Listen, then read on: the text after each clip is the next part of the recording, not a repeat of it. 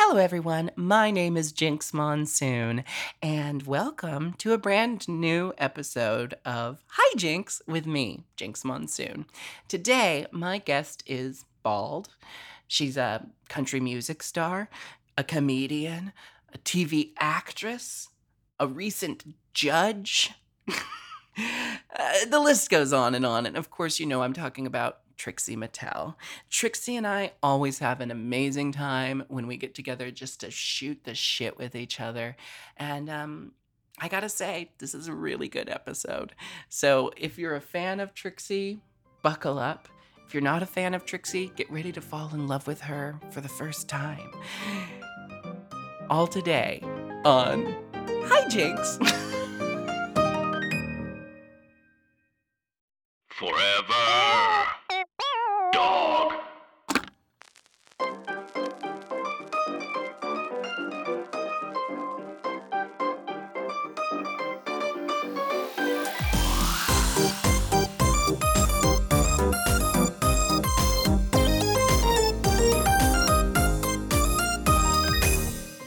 Hello, everyone. I'm Jinx Monsoon, and welcome to Hi Jinx, a podcast where I, an internationally tolerated drag superstar, get to interview compelling and fascinating people about how they became who they are and why they do what they do.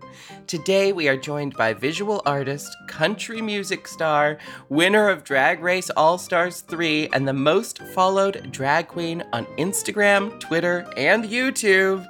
It's Trixie Is that true? I guess it's in my notes. Hi, Trixie. Hi, Jinx. I have to. we got some ASMR Tell him. Go ahead and today. tell him. Trixie is performing cannibalism right now. She is eating a hard boiled egg. Um, that's a long running joke between the two of us. In the haters roast, I used to say, Trixie out of drag looks like an egg. She's the only person on Twitter who didn't have to change her profile photo when she started a Twitter account. Oh, that's right. Because when you start Twitter, you're an egg. You're an egg ra- waiting to be hatched. My, I know I'm supposed to take it more seriously, but I end up changing my profile picture nowadays to whatever like meme I currently like. Mm-hmm. So then it will be like trying to promote a single, and they're like, "Did you just change your profile picture to Alyssa Edwards out of drag?" And I'm like, "Yes, I did. Because Yes, I did." You've already got the 8 million followers. Who cares? Who gives a fuck what the fuck branding? You already got it. But being the most followed drag queen, what is that? Like being the prettiest girl in a small town? You know what I mean? Like that means nothing. it means nothing. but The most followed cross dresser. Actually, wouldn't that be RuPaul? I guess. Oh. Oh. Well, there we go. We have some incongruencies in our There we go. in, our outline here. Do you like participating in social media? I mean, I pretty much have dwindled it all down to Instagram. I just do everything on Instagram, but eh, there were days when I liked Twitter back in the day. I like to just, you know, post whatever came to my mind, but I can't handle the stress of like, you know, we've talked about this before. It, let's start at the beginning. Trixie, this is actually a very significant episode because the idea for this podcast came out of um, a conversation with you I had on a, line, a live stream show. I was doing um, a show called Jinx Calls Her Friends. It was one of my more popular That's right. digital streaming shows. And all I would do is just call people and talk to them on the phone live. And the camera was just on me holding my phone, talking to people. And I called you because someone else didn't answer. And I was like, let's just call whoever I can think of. And the audience was saying, call Trixie, call Trixie. I called, you answered, and we talked. I was about to wrap up the show, and you and I talked for an extra 45 minutes. And I remember it being just such a, like a, an affirming conversation. The audience loved it. I loved it. And sooner or later, someone came to me and was like, hey, why don't you just do that on a podcast, eh? And who was that person? it was Steve from um, the Sex in the series, Sex in the City series. The Sex in the Hey. Series City.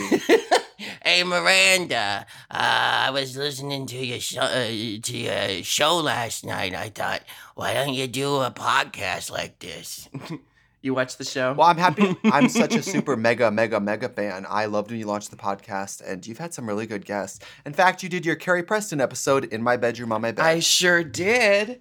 I you came over for a YouTube video, and you um wouldn't leave. So I don't know if you just go everywhere and turn everyone's home into your office, or I don't. The best part of that episode was in the middle of talking to Carrie Preston, who was an absolute angel on earth. You came in in like lime green jogging gear with those little water bottle pods on either oh, hip. Oh, that's right. It blew I was training for the marathon at that time. mind. Did you do the marathon? No, what happened was I had to go do Queen of the Universe. And while I was doing Queen of the Universe, I was getting up to like right to the marathon. I came back from London, landed, did Austin City Limits, went to Palm Springs to start Trixie Motel, and immediately got sick and had to have my appendix out, which meant I went from being 20 weeks of training, 20 weeks of running every day. I run hundreds of miles, and the apex of it, instead of doing the marathon, was canceling gigs and being laid up to get my appendix torn out. It was so disappointing. I can't tell you how disappointed I was. That is so. I'm. First of all, I know it doesn't sound that serious, but like, no, it is. First of all, I'm very sorry to hear that. Um, I remember you being sick, but I didn't hear that the climax was that the appendix had to go. Was I? I think I also I hit a wall. I think it was an um, you know when people say like don't work too hard or you'll get sick. I think that actually happened because I was um, sleeping about ten hours a ten hours a night and constantly dizzy for about two months. It was just horrible. I think it, I think you can actually work yourself to sickness. Well, yeah. I mean, when you're overworking yourself, you're kind of foregoing the things that we do to take care of ourselves. And um, it sounds like you were burning the candle at both ends. But who can blame you? You know, when you got those kind of opportunities, what are you going to say? Sorry, I'd love to do Queen of the Universe, but I've been training for this marathon. That's how I feel. That's how I feel. I just feel like uh, uh, me, you, all of us who get to have jobs right now in drag, we only have these jobs because people broke their backs to create these opportunities for us over decades of developing this art form and exposing it to the world. So far be it from us to go, no, I'd rather sleep in. You know what I mean? I hope you get to run your marathon someday. Um, but what if I'm you're switched to halves. I switched to halves because the full 26 is crazy to train for. And there's been three different times that I've been signed up for a match or a race, and it, um, I get a job and then I have to cancel it. So Uh, at this point, I'm just giving a race $150 for a sign up fee and then never getting to do it. I Anyway, I want to know though is it is it competitive? Is there ranking in these marathons? I've never ran anywhere. Um, I've never run, run a day in my life. What your mascara's run. You've run from yourself. No, bitch, because I use the waterproof MAC mascara. Okay. um, no, I do run from my my feelings and thoughts a lot. Um, it's called self medicating. Um, but um, well, you know what's oh my god, there was this um, you know I'm if anybody doesn't know this at home, nobody is a bigger supporter of Jinx Monsoon than me. I just it's true. It's really just- true. You are just Beyonce to me. And when you and I were working together in Provincetown, if I had a night off and you had a seat open, I would come to your show. I probably saw for three summers, I probably saw your show probably at least five times. Was that the five or seven ginger snapped? That one, or was it Big Yes, City Bimbo? I- both, both in either, and the Jinx for President show. But the the one and I saw it was the first the first summer I forget which one it was. Um, but uh, there was this great part where uh, Major is saying that maybe you self medicate, and he turns to you and you have a tourniquet on your arm and you're like slapping your wrist and you're like, "Wh- I forget what you say, but you're like, I don't know what you're talking about. It and it was, was a- so fucking funny. It was a it was one of those um, three point jokes because first I'm he says I he's skirting around the issue. I think you're kind of leaning into your vices, and I'm chugging a bottle of quote unquote vodka. It was water, and then he's like. I think you're just taking things a little too far, and I'm smoking a, a a weed pipe on stage. And by the time he says, "I think you might be self-medicating," yes, I'm I'm tying off and I'm looking for a vein. I love that Yeah. trio of jokes. Thank you. But wait, so funny. in I the love that trio of jokes. Thank you. the marathon, do you get do you get ranked? Do you is uh, can you come in first place? And would it be hard for you to enter a competition and not win it? Well, let's address the situation. Let's address the fact that marathon running is the least interesting to hear about sport there is. Right? Right. Oh, right. I'm basically I'm basically telling people a story about how I ran in a circle. But I will say this: what I like about marathon running is you're not in competition with anyone. No one cares if you finish. No one even cares if you don't finish. No one cares if you quit in the middle. Your time doesn't really matter to anyone but you. Your success of it doesn't matter to anyone but you. I love it because it's the only thing I do that has nothing to do with drag, performing, money, the audience. No one even cares if I do it. It's only for my own human enjoyment. And I also think there's a big part of me that because I wasn't like aggro and masculine, I didn't participate in sports. And so it's it's fun to do a sport that is like not team sport and just about you. It's just mental and it's just about you. Copy and paste everything you just said and apply it to why I play video games. Yes! Except Yes! you're you're doing something that gets you physically active. It, it, it it's healthy. You're um, toning the quads. I'm literally sitting on my ass for hours up till 4 a.m. playing Greedfall as my current game. It's like playing it. This video game is like a Victorian period drama that you're just like a part of. It's Oh, so it's a game about your life. um, you have a Victorian drama about getting your period. is really what it is. you have a brand new single coming out. It's called I do. This Town. I gotta tell you about another Listen- joke you said about no, me once. listen, that was it's- so fucking Fierce. It's in the notes. I'm just reading the notes. You have a new single called This Town featuring Shakey Graves, and I actually have the lyrics pulled up right here. Um, I used to have friends in this town, but they're gone now. I used Shut to know the words. up, oh no, sorry, that's my single called This Town. well, actually, one of my favorite songs of yours is that song. It was in I forget what show of yours it was in, and it was so chilling. That song, your ver- your this town, starts with this really simple one four piano thing, and you're kind of talking you're kind of talking about how traveling the world has. Um, you're talking about gentrification a little bit, but you're also talking about how every time you travel the world and come back, you recognize your friend group and your hometown less and less. And you start with, I used to have friends in this town, but they're gone now.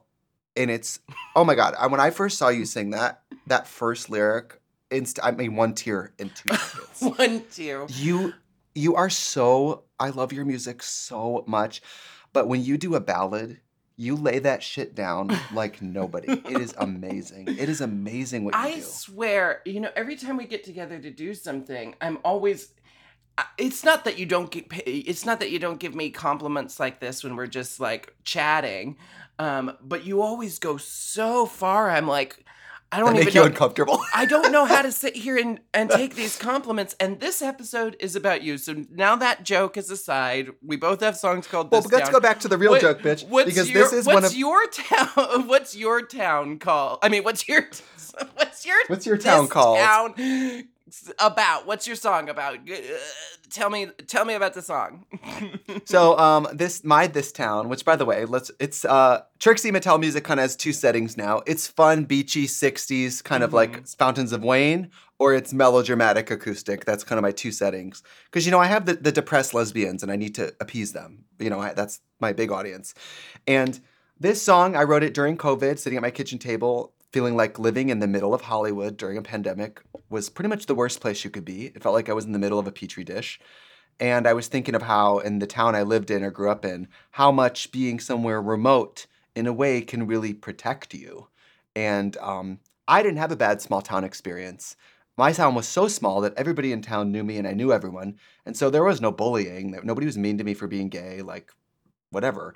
And so I had a very reverse LGBT small town experience. And I, I love small towns. And if I didn't work in entertainment, I don't think I would have even ever left. Um, and so I wrote My This Town about that. And it's about how it's sweet and protective, but also small towns have a darkness. They facilitate um, secrets and domestic abuse and drug use and alcoholism, and it's in plain sight. No one says anything. Um, and it's not even about in the city, you see an anonymous drug addict on the street, and you're like, well, that's sad. Next. But in a small town, you're like, oh, him? Yeah, I mean, we all know he's he, we all know he struggles. The whole town know. You know what I mean? Yeah. There's sort of a familiarity that facilitates darkness and no one says anything.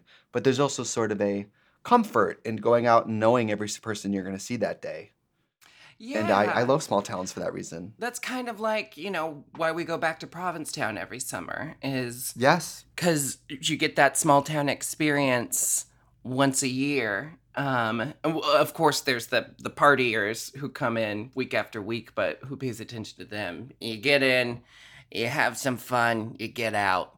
Uh, the rest of us, we stay there all summer, and it's like fucking Belle and Beauty and the Beast every morning. you walk down It Commercial is. Street, and people are popping out of their windows, saying hello. My first summer there, I did uh, the uh, the post office, which is the sm- uh, let's be honest, it's the smallest, worst theater in town. It's not the prestigious one. It's not the fancy one. It was right after I did Drag Race, and I was performing for, on average, maybe fifteen to twenty-five people a night. And it was so humbling mm-hmm. and so insane because I I went from thinking, oh, I was on Drag Race, I'm a TV star, to wow, I'm doing stand up for 15 people most nights. And all these famous drag queens are down the street with packed houses. And I was like, it was humbling in a way that really facilitated artistic growth for me because five days a week, I just had to get up, get in drag, hand out flyers, and then try to do my show and try to do better than the last night. And honestly, not to romanticize, I think that first summer, do you remember my shitty little apartment? I don't know that No I air ever saw it. I Oh, think I no remember hearing about it. no fridge, no Wi-Fi. I was like Laura Ingalls Wilder that first summer. I had no Wi-Fi, no fridge, no nothing, and it was um, probably one of the happiest summers of my life.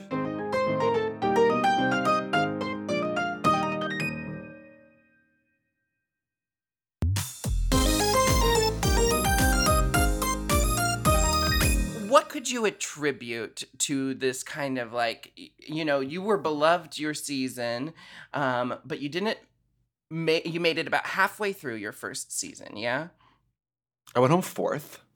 fourth but you came back we we we Yeah, got back, you well yeah. into the episodes but yeah, I was on about seven episodes. But you blew up before All Stars. You know, a lot of girls go on their first season and then maybe they have like they have like a renaissance when they go on All Stars.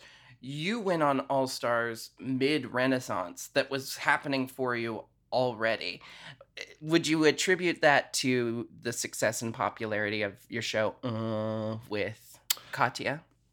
I would say it was that. It was most of it was that. Um, also, Katya doing All Stars while making uh made a Mhm. lot of people watch. Uh, uh just has this. I mean, we're talking low budget. This is a green screen show where one person, Pete, and Fina, who does touches up our hair and makeup. It's just four of us in a green room. It's not high budget. It's not high concept, and it's not even highly advertised. So it's weird that it continues on. I mean, we're going into season seven. And at the time, it was getting this secret momentum with this Mhm. really diehard audience. Because you know, in drag, you don't need to be vaguely popular to the millions. It really helps to be extremely loyally popular, popular to a small amount. And that's what I, I started with. I started with a small group that really watched everything. I mean, when I put out Two Birds, that was around the same time. It was the, I was writing some of the music for Two Birds that first summer, and Two Birds had come out by that second summer. When I, that's when I was suddenly sold out all the time. And so Two Birds charting, being you know having music chart on country charts was definitely like a. It at least made people go like, "What is that person doing?" And I regret probably some of those artistic choices or genre choices. I think it was a weird choice for me, but it at least made. I mean, I played guitar my whole life. It made sense to play music from that instrument in my hands with that sound. I prefer the sound I'm doing now more, but um, I think it was uh, and I think it was two birds.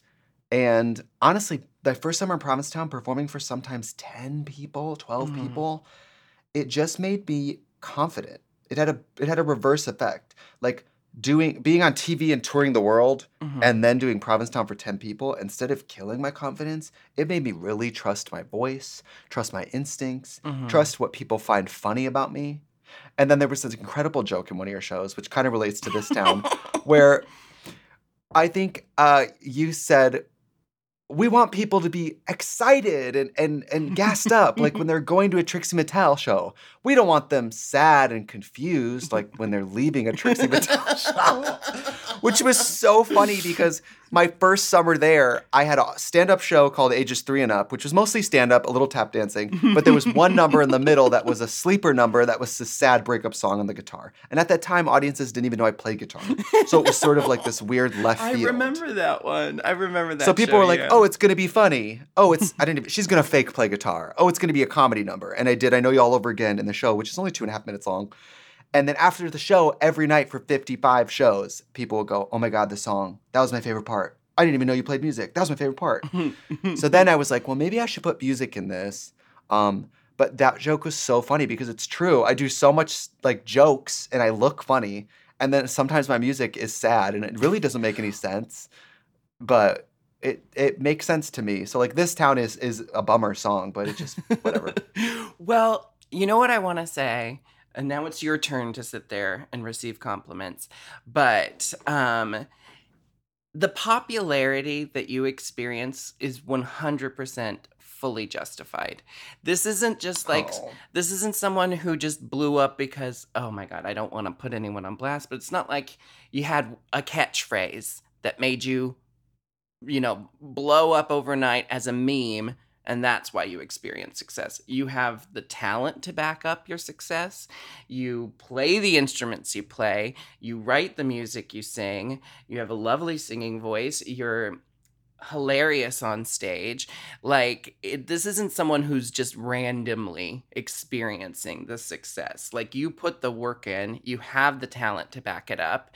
And it's like, there's it makes perfect sense. It makes perfect sense that we are living in a Trixie nation right now because you. because you bring it. And I mean, I think you should take more time off. Let some of us get some gigs, but um, other than that, you know, You know what? You're right. Click. I leave the podcast. you you work for what you are experiencing, and you work hard for it, and you have the talent and the know-how, the intellect the skills to to justify it and back it up. So it's it's not like you're just sitting on your ass collecting checks. You are wildly you. successful and popular for good reason.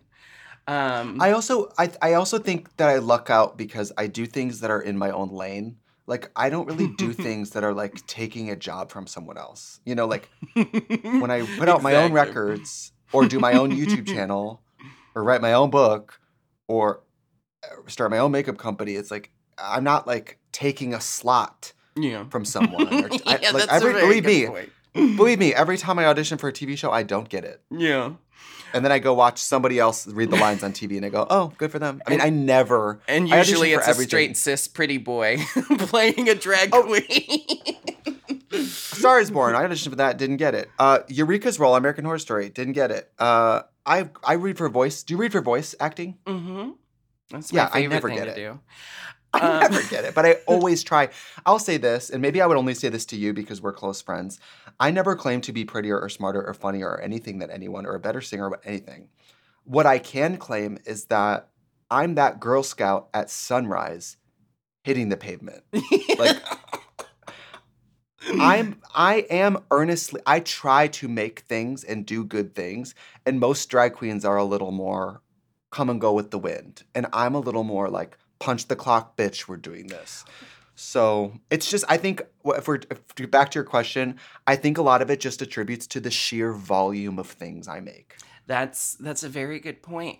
And I have said, you know, like I'm going on a decade now since my season and I've observed a lot throughout the years and I'm very lucky to be someone who has had a career that's, you know, sustained this whole time. And I've had ups and downs and I've had my busy years and my slow years, but I've never you know, I've never not been working. I've never not had some opportunities come my way.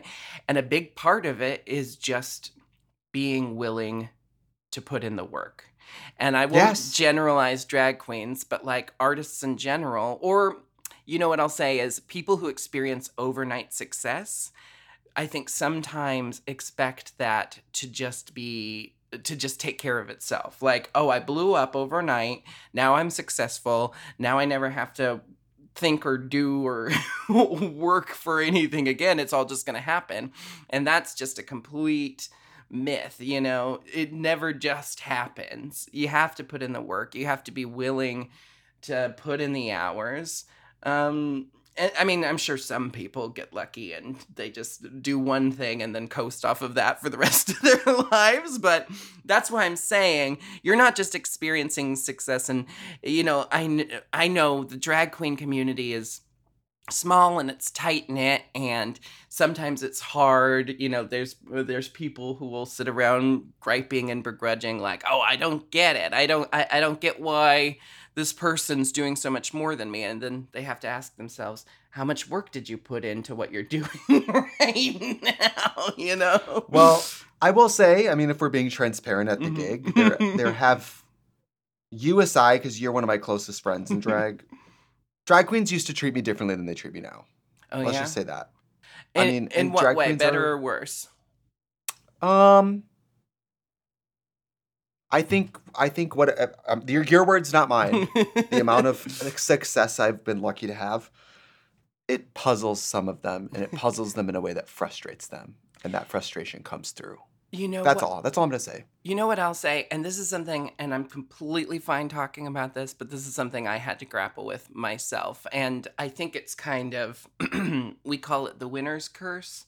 You know, when you are the one who won, it's really jarring when the new season starts and the and the attention shifts and it's not necessarily on the new winner but it's like you the attention shifts. It's like there's a new season airing, there's new people to follow, and there's new people to get excited about. And naturally, you kind of, you know, gravitate away from the last season girls and start putting your attention on the new season girls. And when you're the winner, it's like, you know, you go from having like feeling like, oh, I'm the top. And then now there's someone else topping you.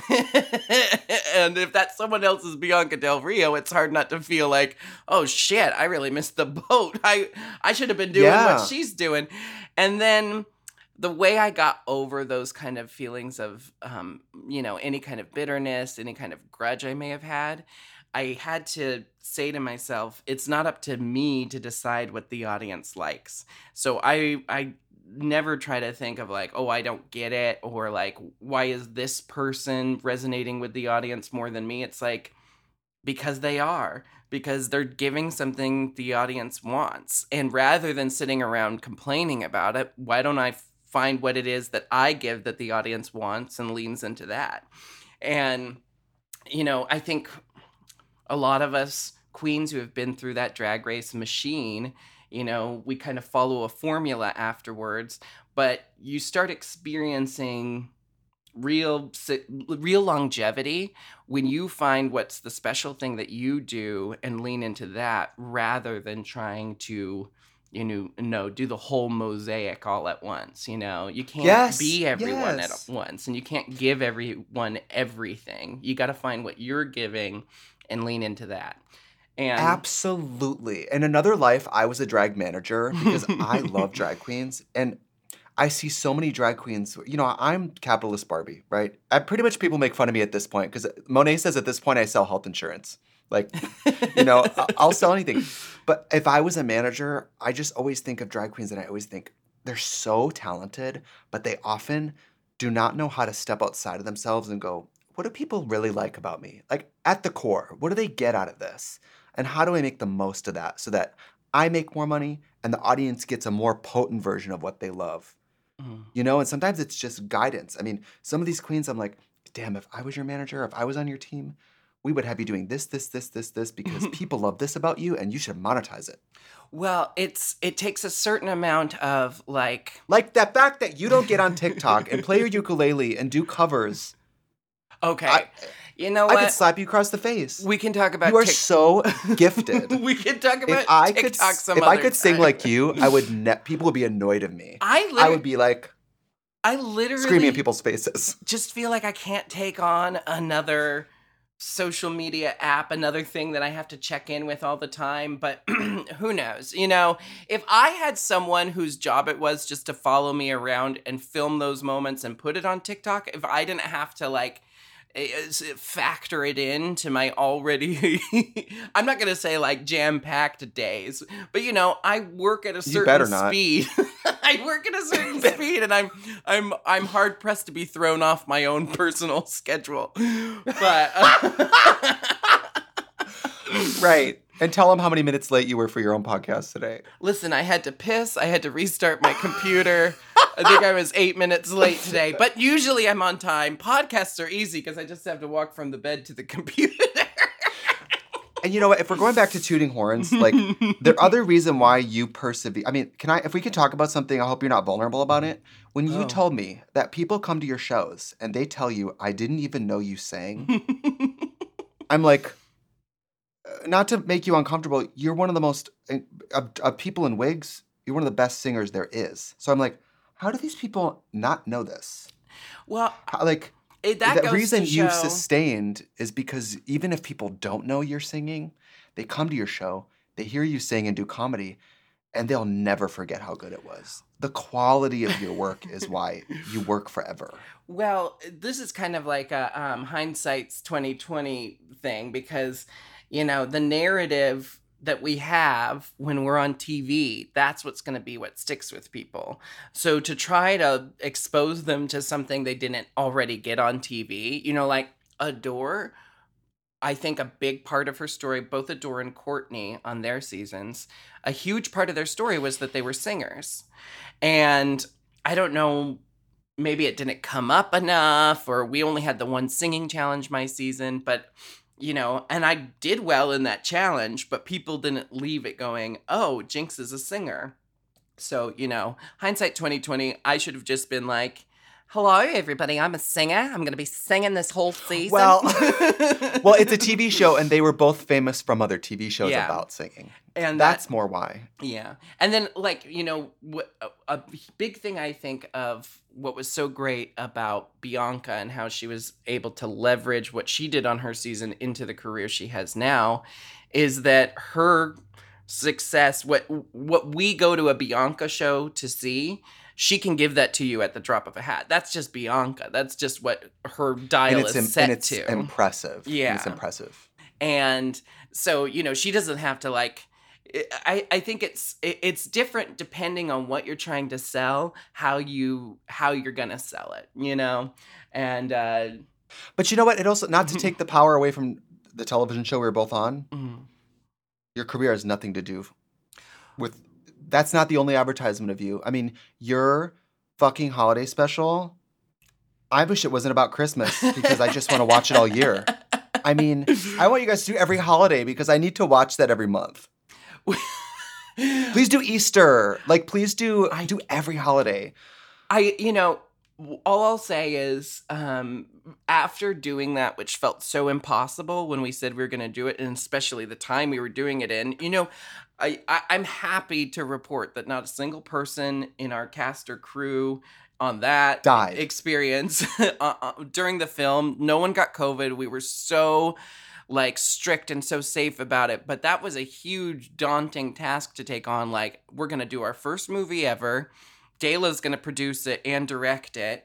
We're going to self-fund it, you know, with with minimal investors and and we're going to do it in the in the middle of a plague. Um it was quite the it was quite the undertaking, but that's why it feels so good now to to have it out there and then you know that that compliment I'll take. That compliment I can. Uh, the quality's take. absurd. I'm sure there's no one listening to this who hasn't seen it, but when I was watching it, I mean, I've seen the live show twice, so I kind of knew what to expect. But when I was watching it, I kept going, like, I got so frustrated with the flagrant display of talent that I would leave the room. David and I were watching it, and I would go, "Oh my god." Are you kidding me? And I would like walk out and come back because I'd be like, oh my God. It was like offensive to me. So, just to answer your question, that wasn't a question. Hmm. One of the other reasons you have worked so long, you'll never stop working, is because everybody who's seen you, the quality, the taste, the taste, the feel of cotton, the fabric of your life. They're going to be like, oh, I saw her in 2015 and it was literally the best drag show I've ever seen. We have to go. That's what makes people come see you.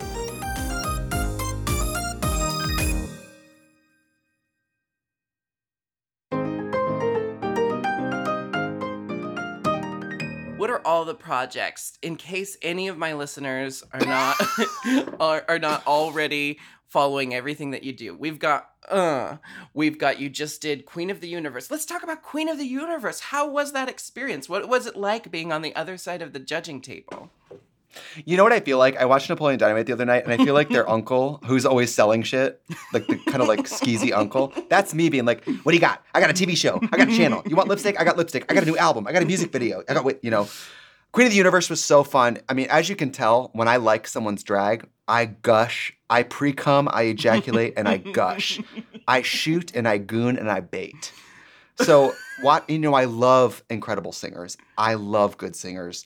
So a show where queens from all over the world get up there and sing in good drag and sing great songs and their voices are good. It was like Uh-huh. I couldn't gush more. However, I also feel very comfortable telling people what I think of their drag because I'm like, oh, I've done I've done this. I've competed on TV. Just so you know, this shape, if you just nip the waist a little, ugh. Or just so you know, if you carried your foundation down, you're the queen of this.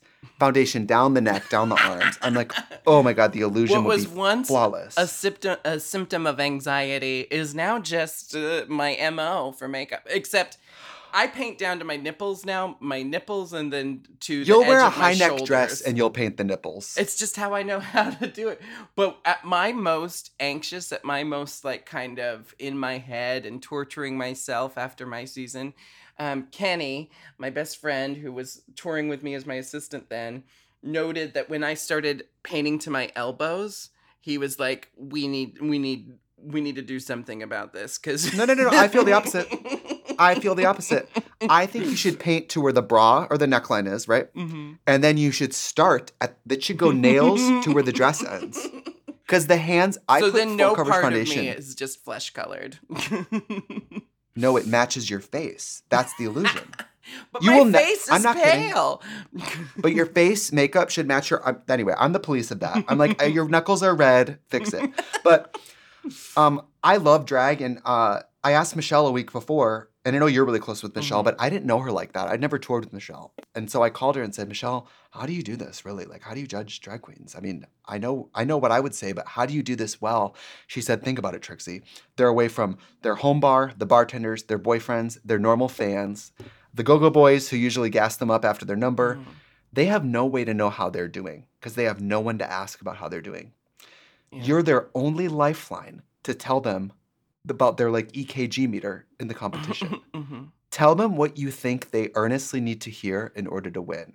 And that made it so easy because then I would Yeah. just say, "Hey, just so you know, you aren't singing as well as everyone here. So you got to figure out some way to make if you want to win."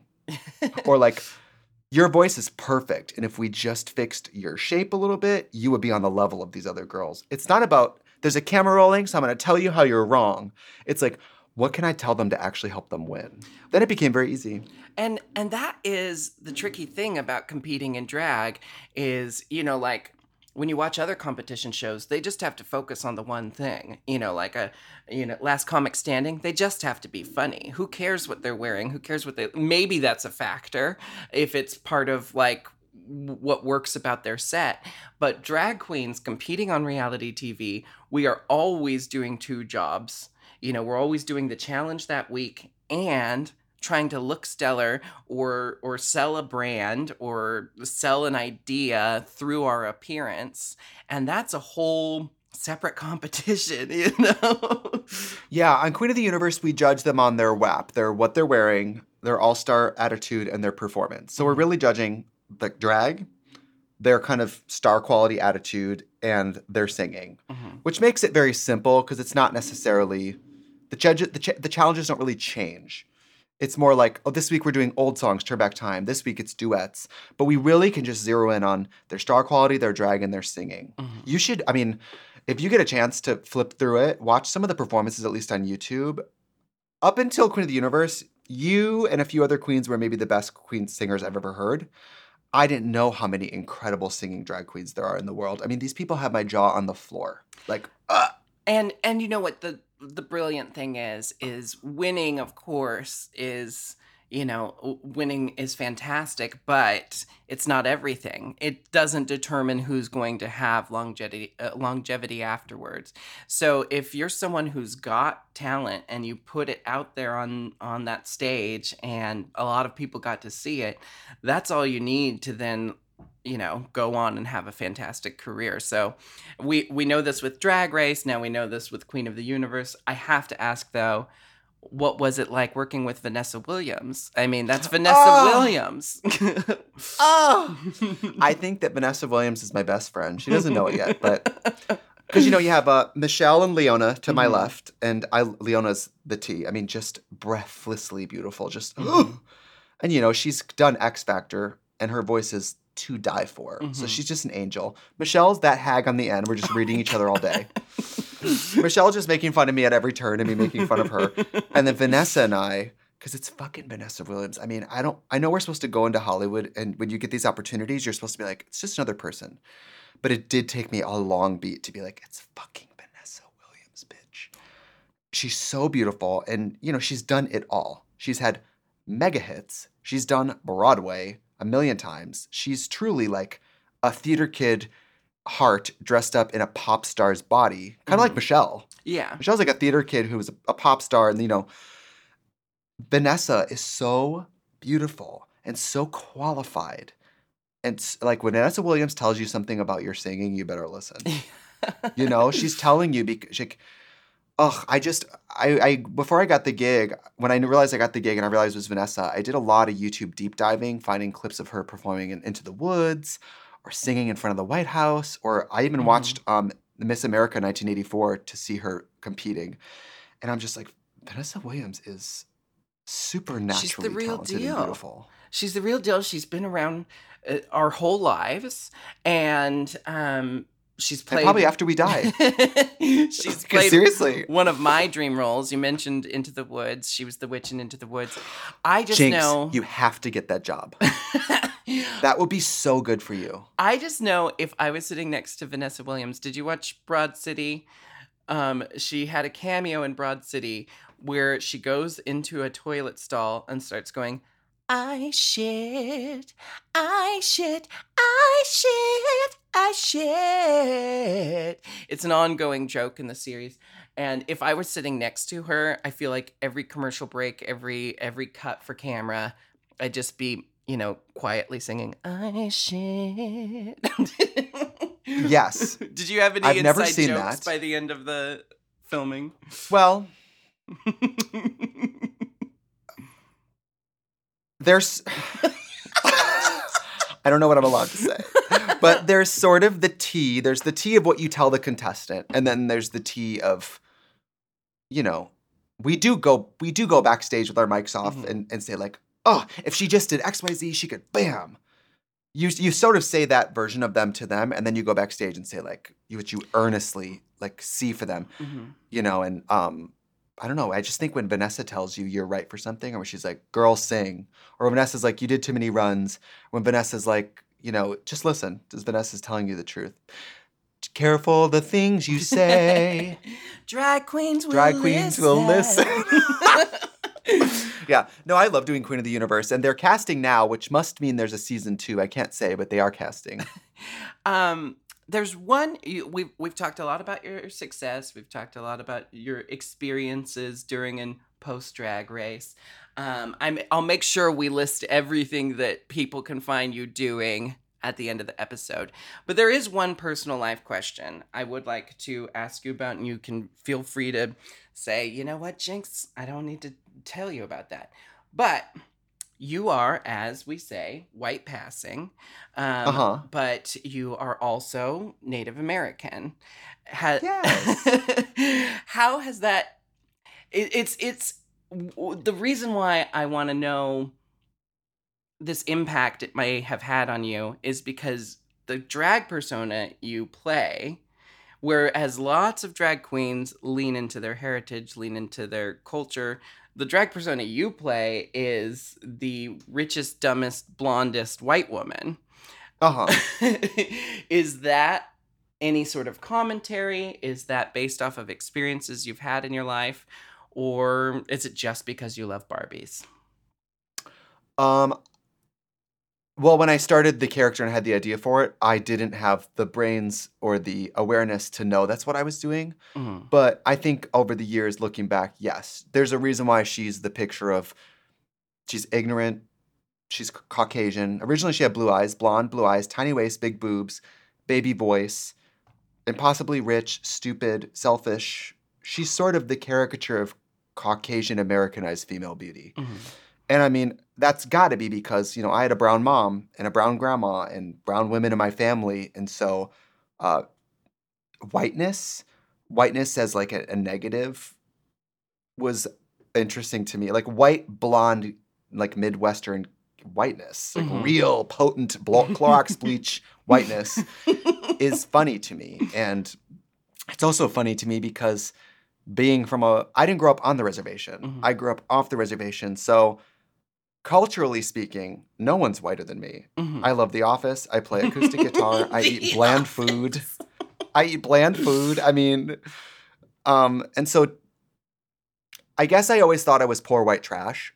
And growing up and thinking, I'm like, wow, how much of me being the poorest kid in a small town had to do with also being part of a deeply disenfranchised group? You Mhm. know, how much it was part of that? How much of having alcoholism in my family is part of that? I mean, Native Mhm. Americans are much more susceptible to alcoholism.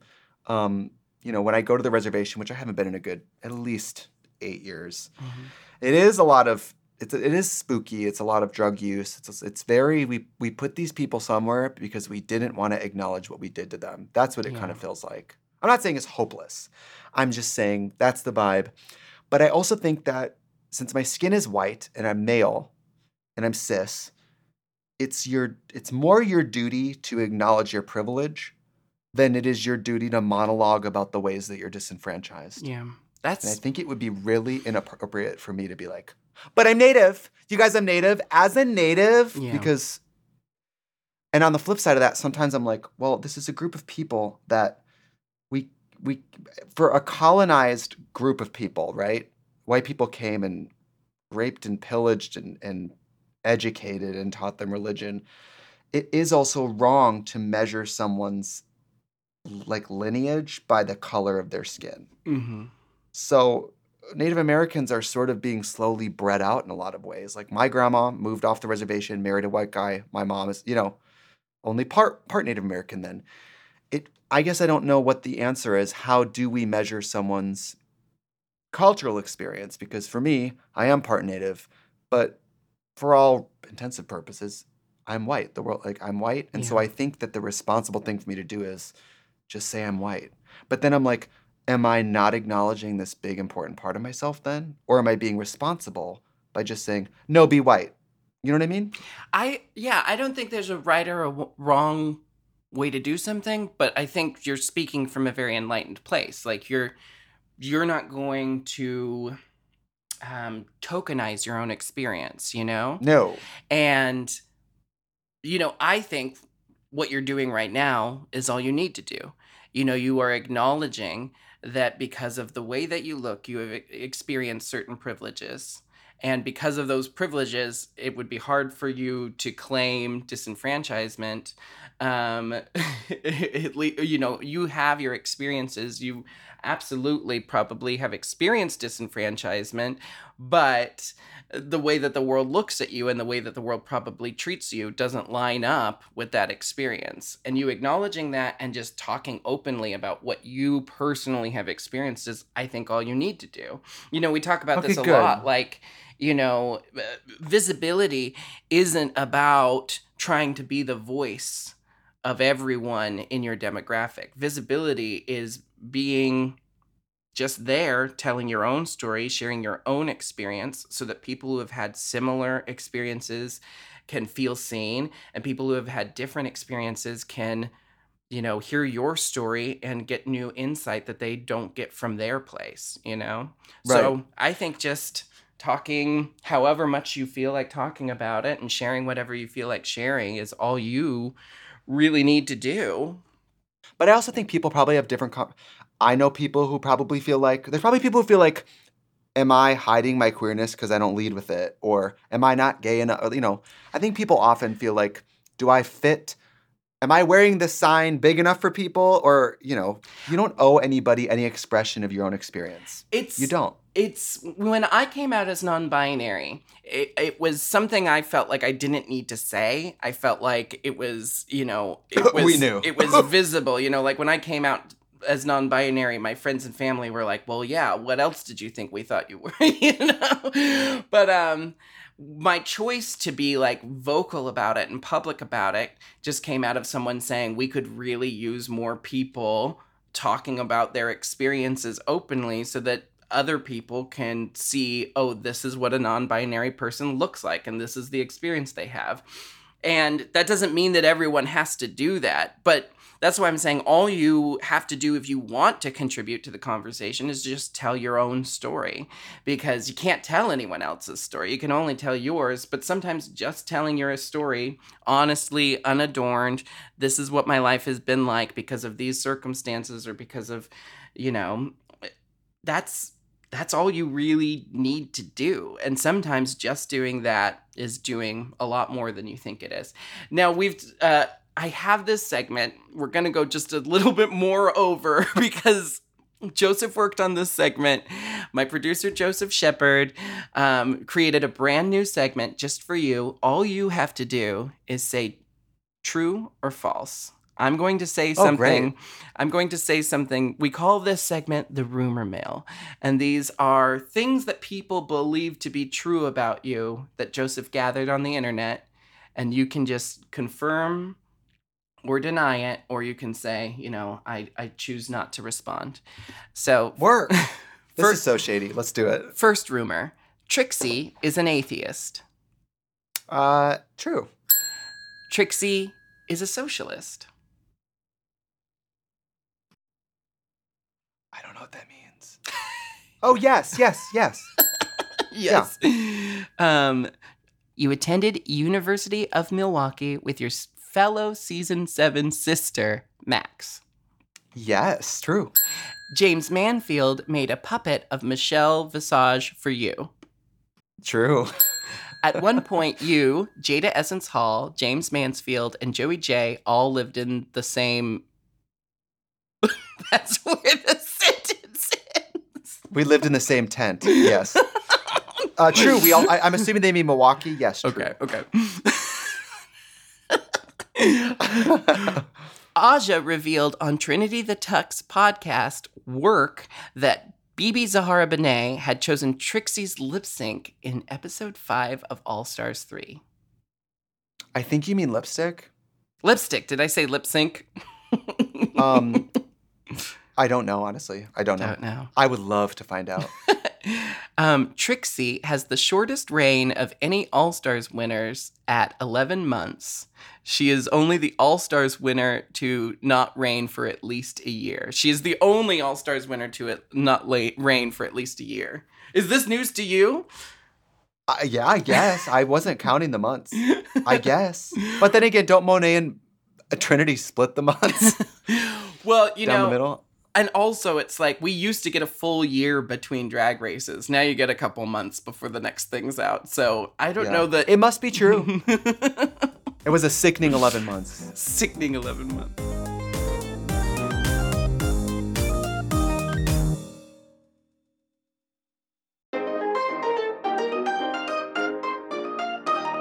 Here we go. Your final, final segment with me today. I ask every guest these questions. Answer them however you feel.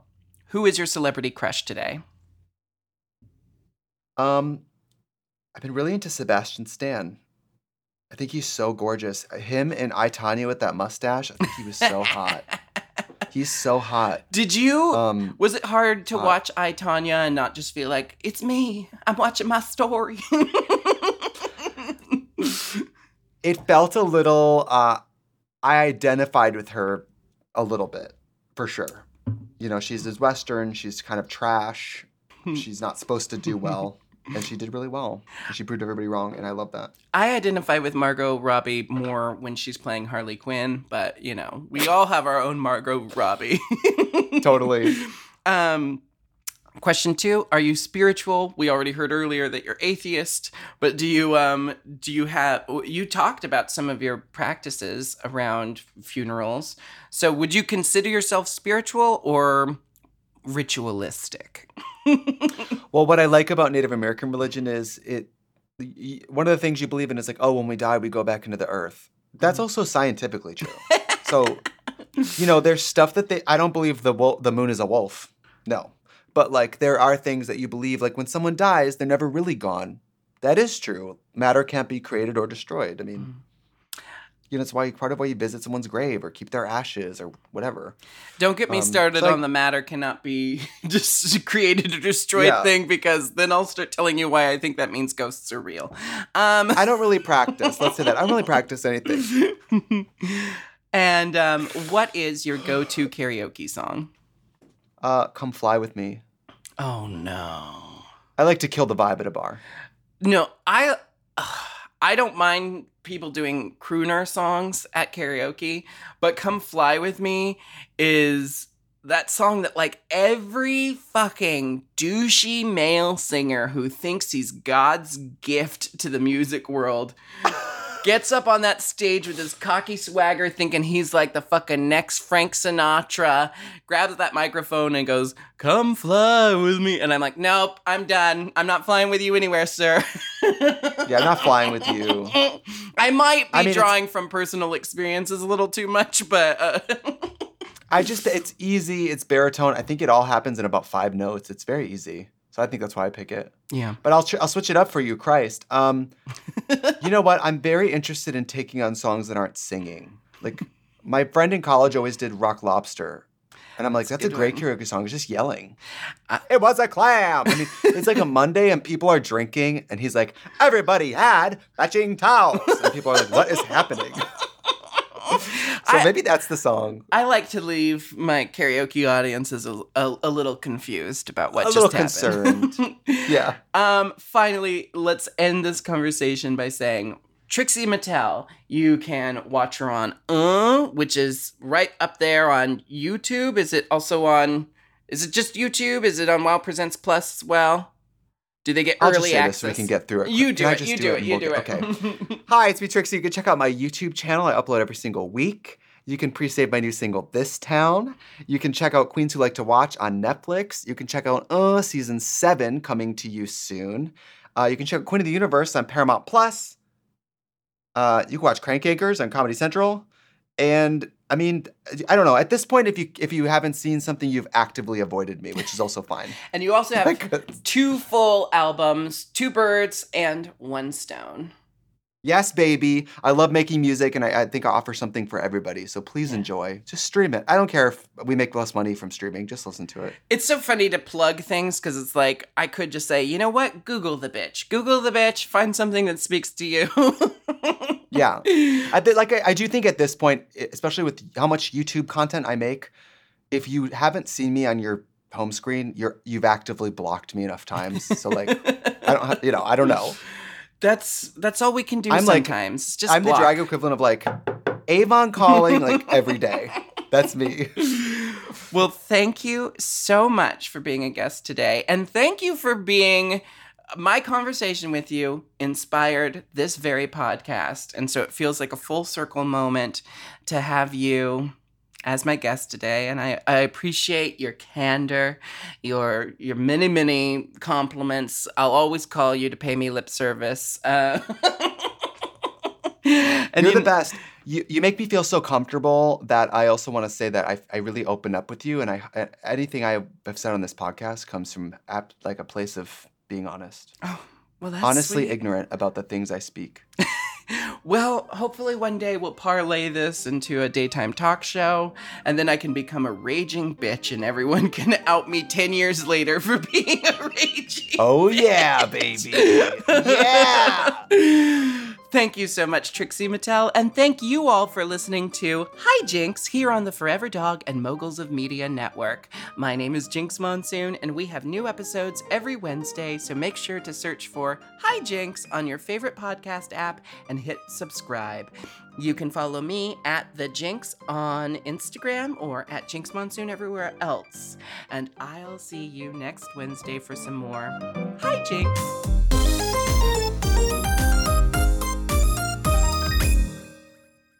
Forever. To listen to Hijinks ad-free and one day early, sign up for Forever Dog Plus at foreverdogpodcasts.com slash plus. Hijinks is produced by Forever Dog and Moguls of Media, aka Mom. Hosted by me, Jinkx Monsoon, produced by Joseph Shepard, editing and sound design by Will Pitts, and executive produced by Willam Belli, Alaska Thunderfuck, Brett Boehm, Big Dipper, Joe Cilio, and Alex Ramsey.